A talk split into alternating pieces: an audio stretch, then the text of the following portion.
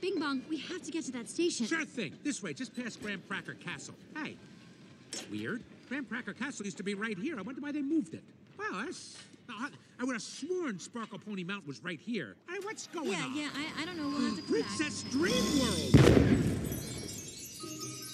Oh, the, the stuffed animal Hall of Fame! My rocket! Wait, Riley and I were still using that rocket. It, it, it, still has some song power left. Who's your friend who likes to play?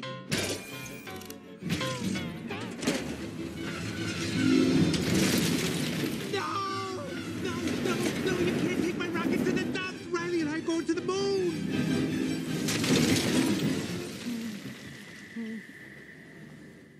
Riley can't be done with me.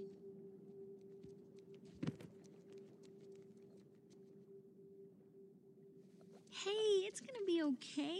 We can fix this. We just need to get back to headquarters. Which way to the train station? I had a whole trip planned for us. Hey, who's ticklish, huh? Here comes the tickle monster. Hey, Bing Bong, look at this. Oh, here's a fun game. You point to the train station and we all go there. Won't that be fun? Come on, let's go to the train station. I'm sorry they took your rocket. They took something that you loved. It's gone. Forever. Sadness. Don't make him feel worse. Sorry. It's all I had left of Riley. I bet you and Riley had great adventures. Oh, they were wonderful. Once we flew back in time. We had breakfast twice that day. Sadness. It sounds amazing. I bet Riley liked it. Oh, she did. We were best friends. Yeah, it's sad.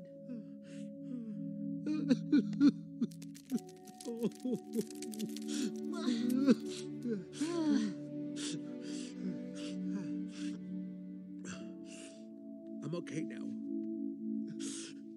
Come on. The train station is this way.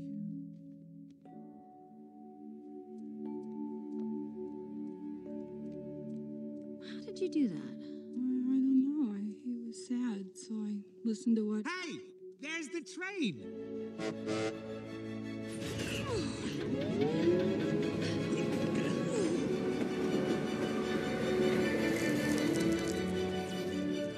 Ugh, we made it! We're finally gonna get home!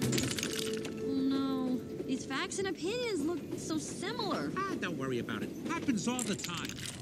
My world has turned upside down, and I am in pain.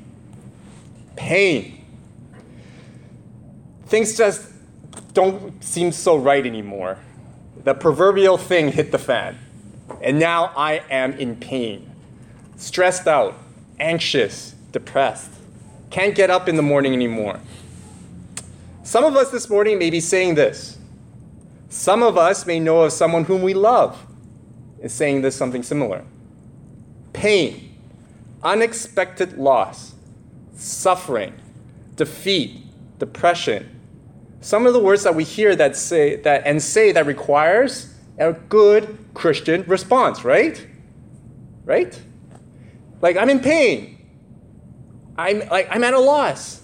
I'm Christian though, so what should I say? Well, where do we find comfort usually? We need comfort. Well, as good Christians, we are supposed to say, we find comfort in God. Question for you, though. Question for myself. But do we?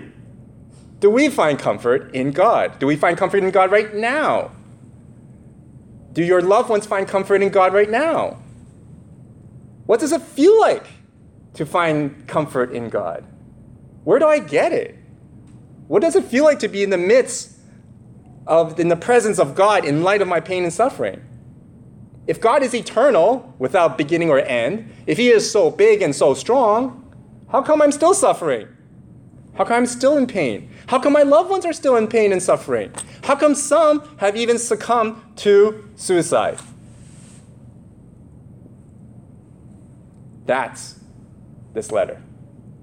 That's Second Corinthians. Second Corinthians the overall theme is about comfort, finding comfort in God and how to do it in light of suffering, in light of severe trauma. So 2 Corinthians chapter 1 verse 1 to 7. Praise be to the God and Father of our Lord Jesus Christ, the Father of compassion and the God of all comfort, who comforts us in all our trouble so that we can comfort those in any trouble with the comfort we yourselves receive from God. By golly, what's the most important word here? Comfort. How many times? Because it's been repeated. And for those of you who have been with me for long enough, you know that in any Bible study, if the word gets repeated many times, it's important. And so for Paul, comfort is very important. So why are we focusing on the word comfort this morning? Well, in chapter 1 of Second Corinthians, it is because this particular chapter and the entire chapter, uh, book actually, this chapter though, Paul repeats this word comfort 10 times. 10.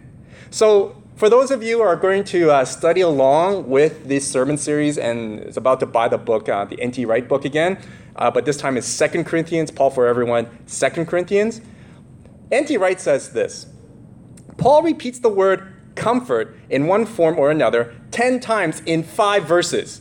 To say that this is obviously what's on his mind doesn't put it strongly enough. It is really in his mind. It sounds almost like an obsession so much of an obsession that it's the overall theme of the entire letter. We first begin with the reason for Paul needing comfort. What does he say? Well, go to uh, verse 8. Chapter 2, I mean, chapter 1, verse 8 to 9. He says this We were under great pressure, far beyond our ability to endure, so that we despaired of life itself. Indeed, we felt we had received the sentence of death he felt the reason he felt like he was sentenced to death. But this happened that we might not rely on ourselves, but on God who raises the dead. Now, for you and I, and probably the Corinthians, we are probably asking ourselves this question What on earth happened to Paul? Because he seemed very quite jovial in 1 Corinthians when he ended that letter, right? He says, Yeah, let's go, woohoo, right? We're, we're more than conquerors in Christ, right? Then suddenly in 2 Corinthians, he says this We felt we had received a sentence of death. What on earth happened, Paul? Something happened to Paul that's so traumatic, so devastating that Paul felt that he was equivalent to being sentenced to death. Now, what happened? N.T. Wright, and for us, he says, we don't know. That's the tradition. No one knows what happened. Something really big happened, but no one knows. He goes on to say this in, the, in his commentary, NT. The load for Paul had become too heavy. All his natural human resources of energy and strength were worn down to nothing. It's bad enough to hear a magistrate declare that you are sentenced to death, you know, somebody else, but it's far worse when a voice deep down inside yourself tells you that you might as well give up and and die. That is the point Paul had reached. The point where the night had become totally dark and all hope of dawn had disappeared. In other words, a nervous breakdown. Paul is right now, we're witnessing a letter. He's telling us he's having a nervous breakdown. How many of us felt the way Paul felt as described by Wright? Give up, that little voice in your heart or in your head repeatedly say, Give up. Why bother wake up, in the morning? Stay in bed. Don't bother. It's not worth it. Literally, there's no point going on living. One of the lies that creep into our minds from the evil one is just that. Give up and die. What's the point of trying?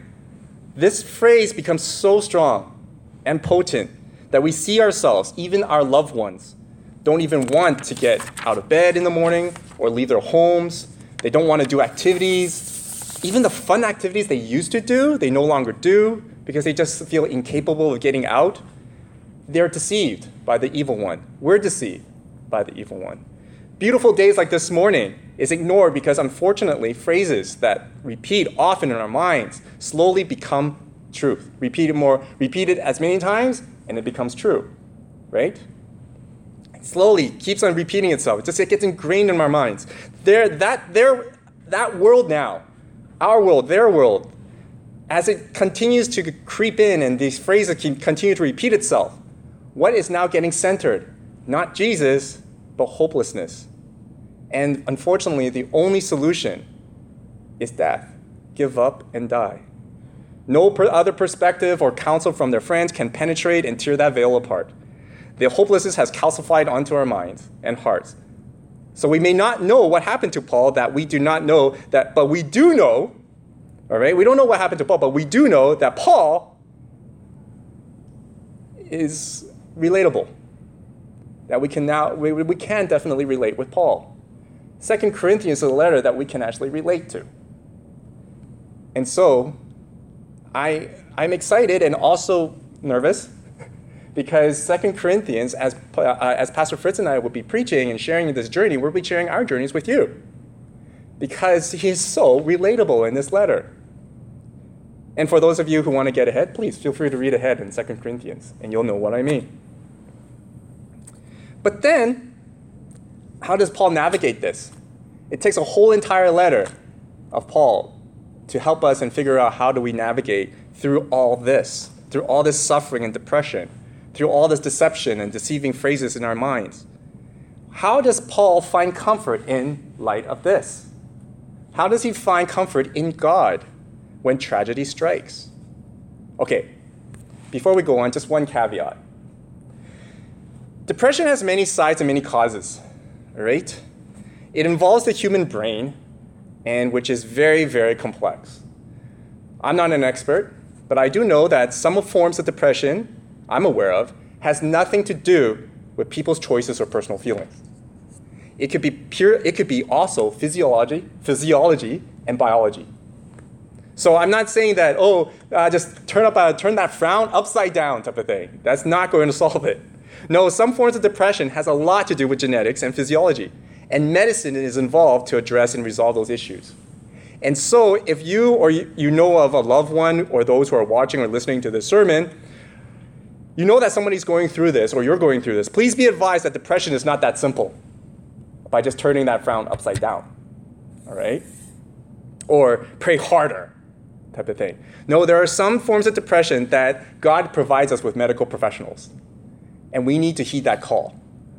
We need to heed their counsel and receive their counsel. Take the medicine for our healing because God also uses medical professionals to heal us. What Paul is proposing here, though, on what he did to address his nervous, near nervous breakdown, what, how should we take it? Is supposed to be creating a foundation of where to start, right? In our build up. We want to get out of our depression, so how do we do it in, a, in light of the spiritual realm? Paul provides us with that foundation. That's what we're going through today. All right? So, some of us may need Prozac. Some of us may need medicine. But first and foremost, all of us need a foundation. And that foundation is found in this first chapter in 2 Corinthians. So, first step why is it not important to know what was going on? Well, N.T. Wright said this best, and I'll quote him. Like many people in the ancient world, he was more interested in what illness or suffering meant than in living, giving us a detailed account of his symptoms. Hmm, so true, isn't it? Many of us know that the best way to solve a problem is not to address the symptoms, but the cause, the root cause of the problem. It's not the symptoms, right? So, in order to find the root cause, what questions are we supposed to ask then? Not the what, but the why. Right? So, Paul, for Paul, it's not, it's not about the what, or the how, or the where, or when did it happen. Paul says, why did it happen? why did this trauma, why am I reacting to this trauma this way? He doesn't say why this trauma is happening. He's more saying, why am I reacting to it that way? That's what he's trying to say. And so he's trying to find that and go and say, okay, so now I, how do I figure out the why and how do I find comfort in God after I know the why? All right? So let's move on. Everyone following so far? Not going too fast? 2 Corinthians chapter 1 verse 3 to 5. He says this. Praise be to God and Father of our Lord Jesus Christ, the Father of compassion and the God of all comfort, who comforts us in all our troubles so that we can comfort those in any trouble with comfort we ourselves receive from God. Verse 5. If you have if you're able to highlight your Bibles, go for it. For just as we share abundantly in the sufferings of Christ, so also our comfort abounds through Christ. Why? First answer, because Jesus suffered, and since we made the decision to follow him, being disciples of Jesus, the traumas and sufferings that we endure is because we are following Jesus too. But how is this truth comforting? right? Basically, Paul is saying, I'm suffering because Jesus suffered, and that's why I'm suffering. But how on earth do we find comfort in that truth, that gospel truth? Why do so? Here's a question then. Why do some of you say that you could relate with me? Here, let me give, give you something. Okay. I worked 15 years in the corporate world as a business professional. Uh, I did a sales gig before I went in, you know, sold computers in a suit of a particular consumer electronics firm that is red and white and black, right, before it got bought out by a blue and yellow and white and black. You know, um, and then you know, I work hard. I had my beatdowns by people. I had my beatdowns by customers telling me I'm worthless, right? I had those moments. I'm sure you did too, right? You know, I worked hard for that. However, it's not just my career, right? You know, I, I, I escalated and I climbed the career ladder, but I also experienced loss. All my grandparents passed away. They're all gone now. All of them passed away of some sort of illness, and I've seen them suffer. I've seen them had, you know, all of them had cancer, and I've seen them suffer. I've seen them get really skinny and age really quickly. I've seen suffering of that too. I've seen loss. I've also witnessed marriages falling apart. Sometimes, and I also witnessed a good friend of mine who thought that I was very judgmental, and I came across very judgmental, I thought, who came out and said, I am gay. And then, and then he realized that I was being judgmental in what I said. I didn't know that, and he left.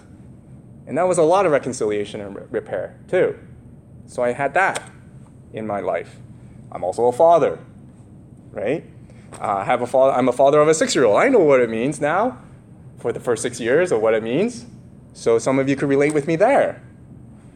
I also know that there's uh, other losses, other break, uh, other things that I see, things that I should have uh, stepped in, maybe some stuff that I made decisions of that I shouldn't have done. I had a lot of relationships that, that were soured, a lot of them have fallen apart, and I wish that I could get that back. After I said that, I could still see that back, looking back, that Jesus pulled me through the whole thing. And I, and I thank the Lord that uh, I could still stand firm in faith in Jesus. Once I said that story to you, can some of you relate with me? See, this is Paul. Paul is saying that we share in the suffering with Jesus. Jesus suffered before us. Jesus went through the same thing as us, and therefore we're going through the same thing. Yet we also know that just like sadness with a bing bong, Jesus is with us through it and he understands. He understands, and we could and we know that we have somebody beside us to go through this suffering. Not to solve it right away, not to just bring us like, whoo, we're, we're, we don't have any more suffering, but to take us through it, whether it be physical, whether it be mental, whether it be spiritual. He has gone through it, all sorts of pain. And that's something that we should be able to find a foundation for as part of our comfort. Verse 7 And our hope for you is firm because we know that just as you share in our suffering, so also you share in our comfort. It is also that because we are all in Christ, we can believe that you could say, Jonathan has gone through it, so I could go through it too and stand firm. And I could find relationship with him to have a, like to be able to journey together. That's why I encourage all of you, at one point or another, to find somebody of a mentor, of somebody older that has already went through many more years on this planet before you did, right? So that you could find comfort and, uh, and know that, hey, if this gentleman or this woman of faith went through it, so can I. And I know that if I talk to her, she can relate with me. There's a woman, here's an example. There's a woman that I know. Her name is Edie. She's in her 80s now. Her firstborn died of a drowning. Her, first husband left her. She never remarried. She was a successful uh, business person. She was a senior VP at Morgan Chase. She was a, a chairperson for Expo 86, if you know what Expo 86 is. And she served at the White House. At first glance, you would probably say that she's a very successful woman. But deep down, she was, uh, she had that uh, death of a firstborn, her husband left her, and she was also bulimic. Can, you, can some of you women, sisters, can you uh, say that you could actually go to her and express your hurts as well and sufferings and loss? I bet you can. Because she knows what it means to go through it. But she still stands firm in Jesus and in her faith in Jesus.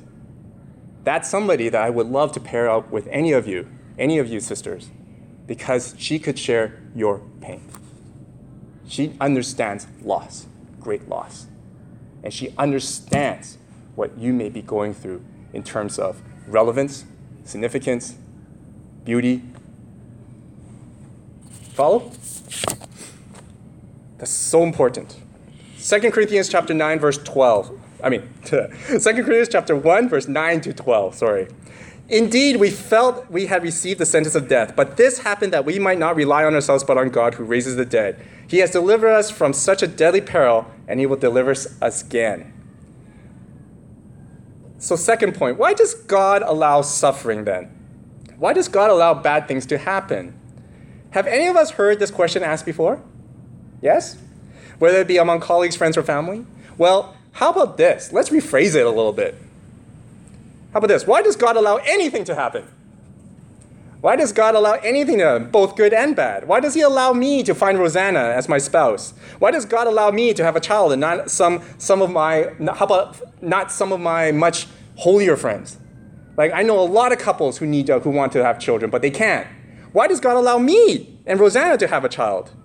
Why does God allow me to wake up in the morning alive and well and sound mind? when I know a lot of people are not waking up uh, with sound mind, or even in a home, or even in a residence, or even on a clean bed. Why does God allow that to happen? See, when, uh, when suffering happens, we say, Why does God allow this to happen? Why does this happen to me? But we never see the groom say, and then meet his wife, you know, walking down, Why is this happening to me? Right? Think about it. You never see hear that, right? Like you never like imagine Fritz like see Tracy walking down and I go, Why is this happening to me? right? No, right? We never see that, but we definitely hear a lot about suffering, right? When we suffer. Well, you know what? I think we should explore that.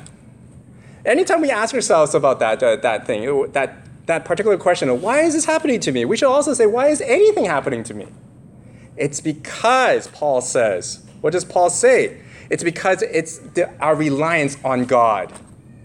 God is, Paul is reminding us that, hey, all this stuff is happening because, you know why? It is to remind ourselves that we are in total reliance to God. That God has everything in His hands and in His control. Nothing is from our own doing, it's God's. And it's for God's purpose. God can give and God can take away, for all things work for His purpose. So, pain, including pain, physical pain, back pain, for Rosanna, and I'm sure some other of you have back pain. Sleepless nights, insomnia, allergies for me, right?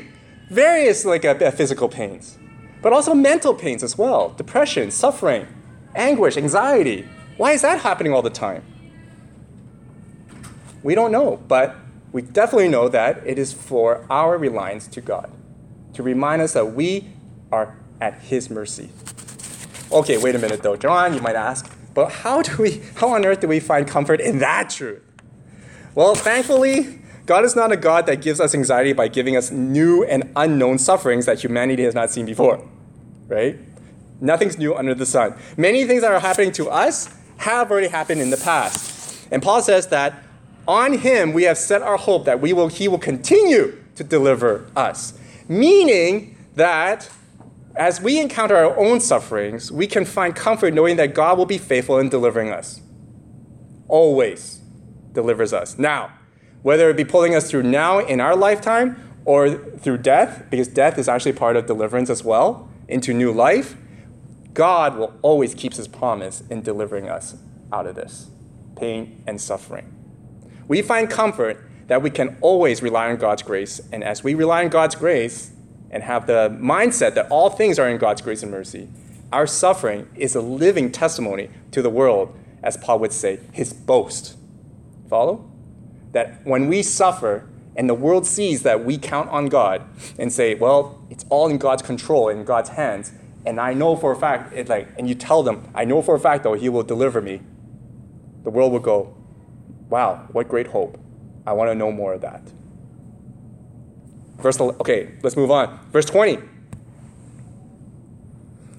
For no matter how many promises God has made, they are yes in Christ. And so through him, the Amen is spoken by us to the glory of God. Now it is God who makes both of us and you stand firm in Christ. He anointed us, set, us, set a seal of ownership on us, and put his spirit in our hearts as a deposit, guaranteeing what is to come. I, I, I have this question written down. Ever made a deposit before? Well, you know, what? I was about to, you know, as I was preparing this, I'm like, deposit is supposed to guarantee something, right? To get. Uh, not so much in the condo market, right? You put a deposit and suddenly, bam, like you get your check back. it's like, you know, because they, they, they canceled it or something. Well, no, no, it's not that type of deposit. This deposit is supposed to guarantee you to get something, all right? Technically, deposits mean that you will have the product or the service when it arrives, right? You put it down deposit. Paul admitted that his trauma and suffering made him feel that all the work he had done, everything, the planting churches, the gathering money to give to the poor, and preaching the gospel was collapsing.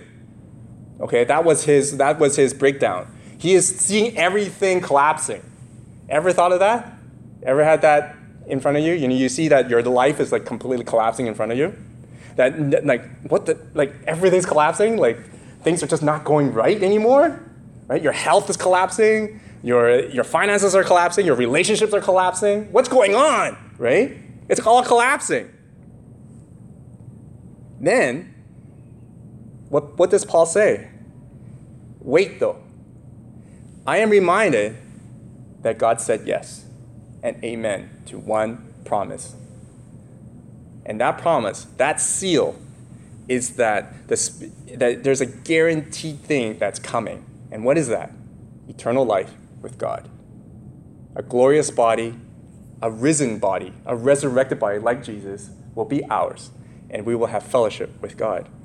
So, in light of all the things that is collapsing in front of him, he says, At least I know that there is something bigger than all of this, and that is that promise that God has promised me. And I'm counting on that promise that I will be, have eternal life, and, and I will have a glorious body and a relationship with God for eternity. That's the seal that's something that we can count on as well. In light of things that are collapsing, in light of things that are happening, like our foundations are this. The biggest one is this that we are sealed. We have that seal, that deposit. It's paid already by Jesus Christ's death and resurrection. It's paid for. And we can always count on that, that no matter what happens in front of us is collapsing, that the big prize at the end is still waiting for us. Nothing will get rid of that. Nothing will compromise that promise. There will always be a firm yes. Amen? Thank God for that. Last word. Folks, why do we pray? Here's what he says in, the, in the verse 11 As you help us by your prayers, then many will give thanks on our behalf for the gracious favor granted us in answer to the prayers of many. As I was preparing this sermon, I was like uh, going, wow, prayer prayer is supposed to be like a, as church how does churches pray how do churches pray? And so i uh, you know i had many experiences with small groups. And then so when it comes to prayer requests what happens usually? Okay we sit around the table or couch living room whatever right and then we go like this okay folks everybody uh, time to close this uh, small group so let's share our prayer requests anyone Hmm? Come on. Oh, yeah. Uh, oh, uh, okay, I guess I have to start. Um, work? Stressing out? Anyone? well, thank you, Johnny. Like, uh, you know, just sit down, yeah? Okay, next. What else? Hmm? Everybody's looking down, eating their food or something. Maybe a last munch on the uh, little shrimp cracker that you have. You know, You guys can relate? Why is that? Remember back then, uh, back a little earlier in what we said. It's not about the what. We don't pray for the what. Work stressing you out? Why?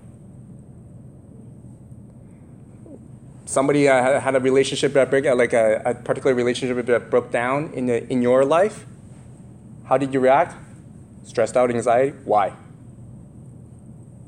Dig the why.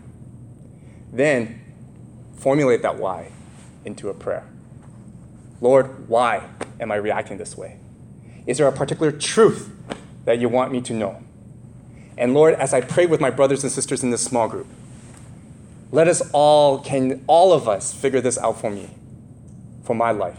Why am I reacting that way? And what truth should we know about to re, re, enlight, relight that truth that I'm supposed to know? Is it, am I supposed to be reminded of the seal, the deposit that's been given to me? Am I, am I supposed to remind myself that of Jesus has already suffered before me, and so that he's suffering alongside me, and that the reason why I'm suffering is because he suffered? You follow?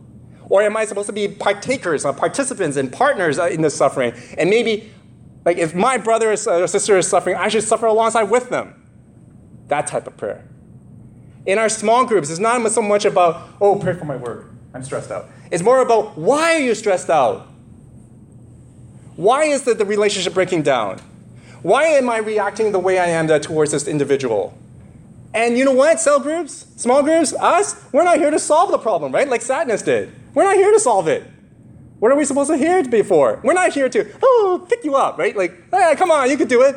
You, like, you know, just take another aspirin or something, right? You know, jovial, right? No, we, we ask ourselves, why are we reacting to it? And then suddenly, and then in turn, part two, we ask ourselves, what truth in these three truths that Paul is telling us are we supposed to be reminded of so that we can find comfort in?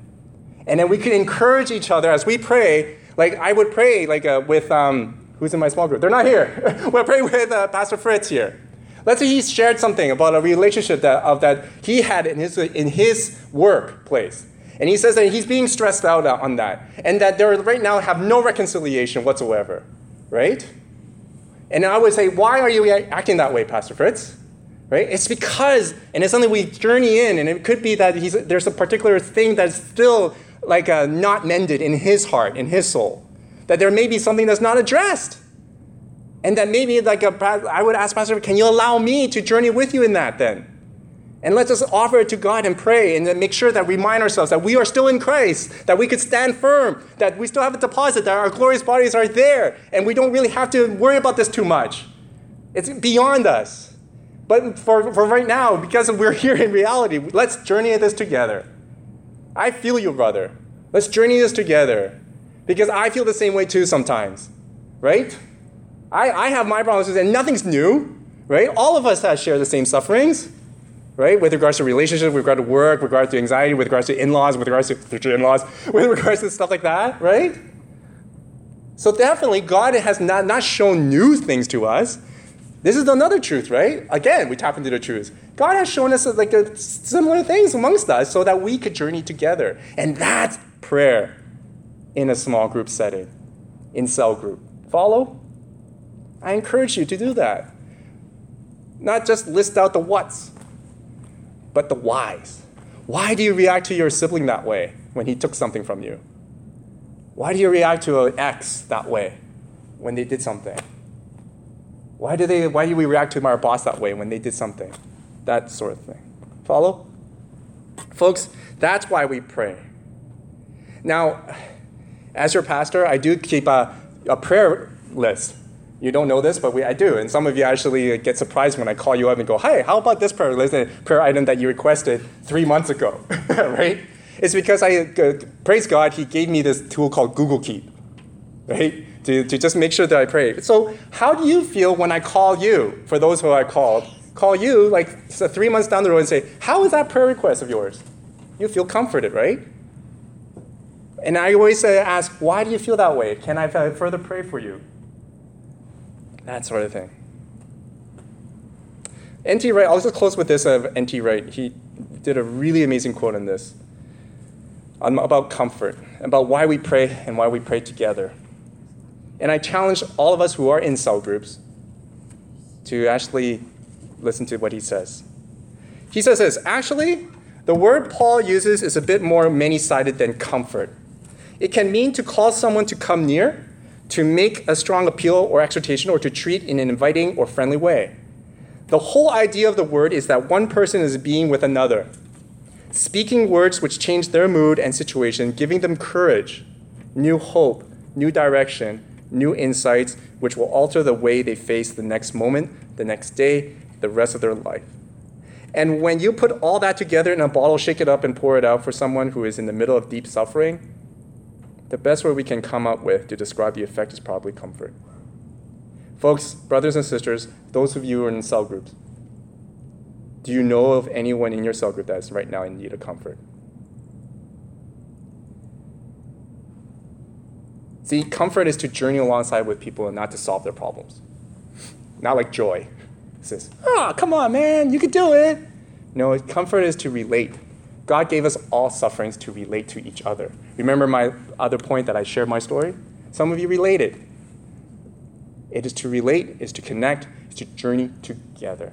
And thanks be to God that we have one definite partner, and that's Jesus. It's because he suffered through it. Amen? Amen.